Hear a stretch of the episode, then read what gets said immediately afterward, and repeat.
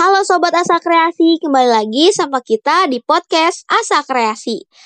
Oke, perkenalkan nama aku Enza dan aku nggak sendirian loh. Aku ditemenin sama...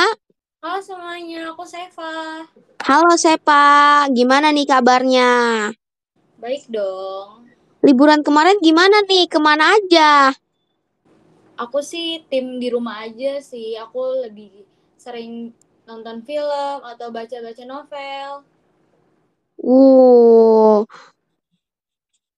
kamu nggak nanya aku? Hmm. ya. Kalau kamu gimana nih ya liburannya? Sama, aku juga tim di rumah aja nih. Baca novel, nonton-nonton, atau ngelakuin kegiatan aja yang di rumah. Kalau teman-teman yang di rumah gimana nih? Ngapain aja? atau pergi nih, pergi keluar kota sama keluarganya, liburan. Iya, biasanya lebih sering pergi ke Bandung, ke Jogja. Betul gitu banget tuh. Iya, betul banget tuh. BTW Anja, kamu pernah dengar gak sih peribahasa mulutmu adalah harimaumu? Aku tahu tuh, Sep. Emang kenapa tuh sama peribahasanya? Apa menyangkut dengan tema podcast kali ini? Ya, bener banget nih. Jadi, kalau kita berkata atau berkomentar ataupun bercanda itu tuh harus dijaga-jaga banget biar nggak masuk ke verbal harassment. Verbal harassment apa sih Pak? Jadi verbal harassment itu adalah perkataan atau komentar yang berbau vulgar dan bersifat merendahkan. Oh gitu. Contohnya apa aja tuh Sepa yang sering kita temuin? Jadi contohnya itu yang sering kita temui itu udah kayak siul-siulan ataupun komentar-komentar dengan nada yang tidak baik. Tapi ya Sepa, hmm. kadang orang-orang ada yang gak peka loh bahwa dirinya tuh korban dari verbal harassment ini. Jadi cara buat peka kalau kita tuh kena verbal harassment tuh gimana ya? Jadi cara peka agar tahu perkataan yang dimaksud itu tuh verbal harassment ketika komentar ini tuh menyinggung bagian tubuh atau bisa juga dengan lelucon-lelucon kotor. Oh, jadi gitu ya teman-teman, supaya kita bisa tahu kalau kita tuh terkena verbal harassment. Kadang ya Sepa, ada orang yang menganggap hal ini tuh kayak hal wajar aja, kayak biasa aja. Padahal mah itu pasti merugikan korban gak sih? Kayak pasti korban ada aja tuh dampaknya yang terkena dari verbal harassment ini. Betul banget tuh. Jadi dampak dari verbal harassment ini terhadap korban yaitu korban bisa menjadi pribadi yang tidak percaya diri, terus bisa timbul ketakutan dan seringnya itu tuh korban bisa menjadi traumatik. Kayak nggak percaya diri lagi gitu ya? Iya bener banget. Jadi kan misalkan korban ini udah mengalami hal tersebut, jadi apa sih yang harus korban lakuin? Pertanyaan yang bagus Ninja. Jadi yang harus dilakukan korban yaitu ceritakan pada orang yang dia percaya. Oh, betul banget tuh.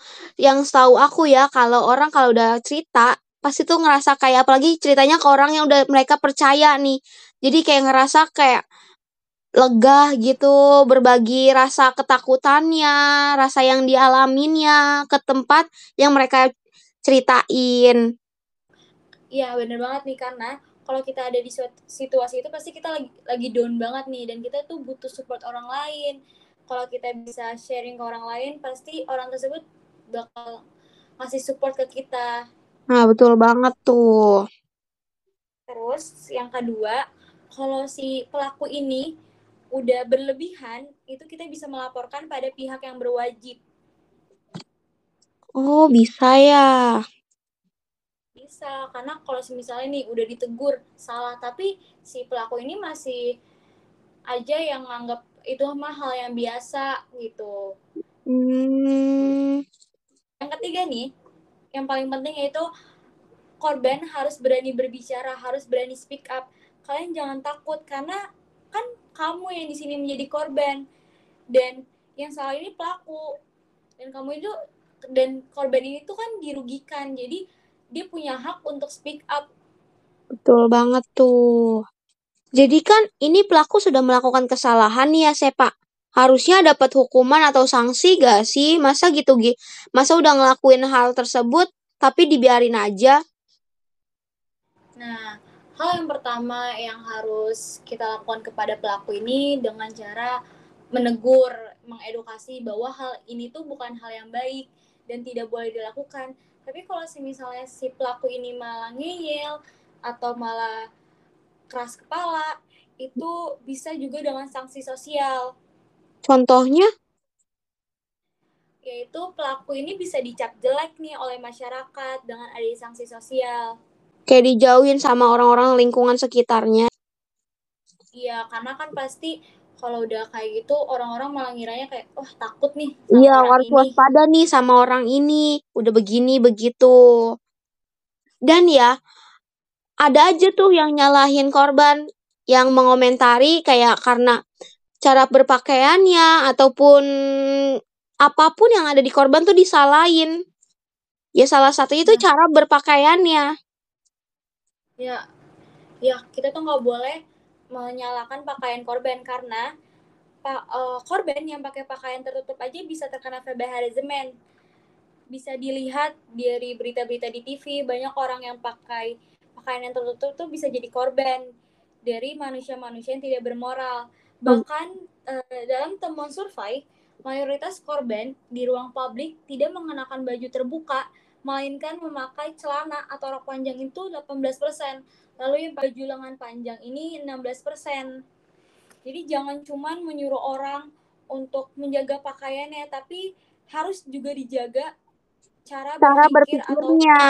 Atau... Betul banget tuh. Ih, nggak kerasa ya waktunya kita udah bahas tentang verbal harassment lumayan lama nih. Iya juga ya, nggak kerasa. Udah mau selesai aja nih. Jadi aku harap untuk teman-teman yang mendengarkan podcast ini bisa teredukasi dan bisa menjaga dan bisa lebih menjaga perkataan kalian ya. Betul banget tuh. Jadi kalau kita ingin bercanda, ngobrol, mengomentari seseorang, alangkah baiknya dipikir-pikir dahulu ya, supaya tidak terjadinya verbal harassment ini. Ya gak, Sep? Yes, bener banget tuh. Demikian podcast dari kami. Mohon maaf jika ada salah kata yang diucap oleh kami dan terima kasih nih buat teman-teman yang udah mau dengerin podcast sampai akhir. See you di podcast selanjutnya semuanya. Dadah, terima kasih. Yeay.